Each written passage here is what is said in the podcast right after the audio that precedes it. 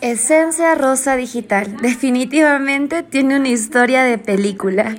Todo empieza con la cuarentena. Realmente no se llamaba Esencia, sino Wave. Y estaba a punto de terminar y acabar con la empresa porque dije, habrán más empresas que seguirán pagando publicidad porque ahorita la necesidad es básica.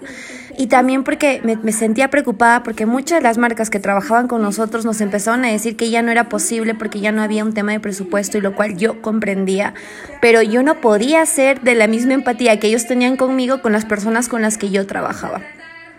Entonces dije, no hay forma, y tampoco puedo terminar con mi sueño porque ni una pandemia ni nada puede hacer que acabe con ello. Dije, es momento de buscarle una misión, un propósito y saber quién soy como marca y a quién quiero proyectar hace un tiempo.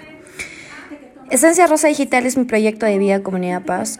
Es algo a que yo pienso dedicarle toda mi vida y que definitivamente me ha dado las mejores enseñanzas a través de conocer y trabajar con muchas marcas. Sin embargo, el proceso ha sido bastante difícil y sigue siendo difícil.